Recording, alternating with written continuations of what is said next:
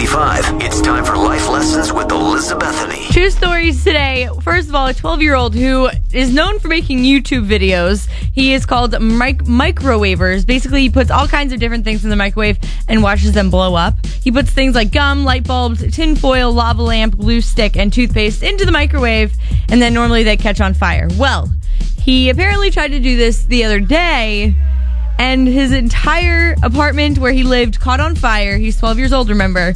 And his mom was killed in the fire. The entire apartment complex was burnt down. Everyone escaped but his mom.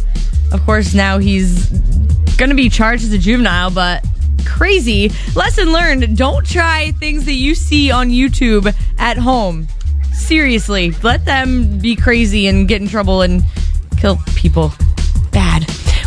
Women, two women were accused of hiding merchandise in their body fat the other day. They were in TJ Maxx, wanted to steal a couple things, so they stuffed them under their boobs, under their belly fat, in their legs. And I'm not saying they were taking like, you know, necklaces and stuff that might be kind of easy for anyone to hide in those areas.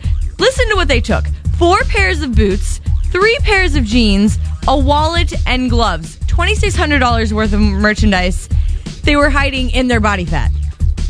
Wow. That's a whole lot of woman.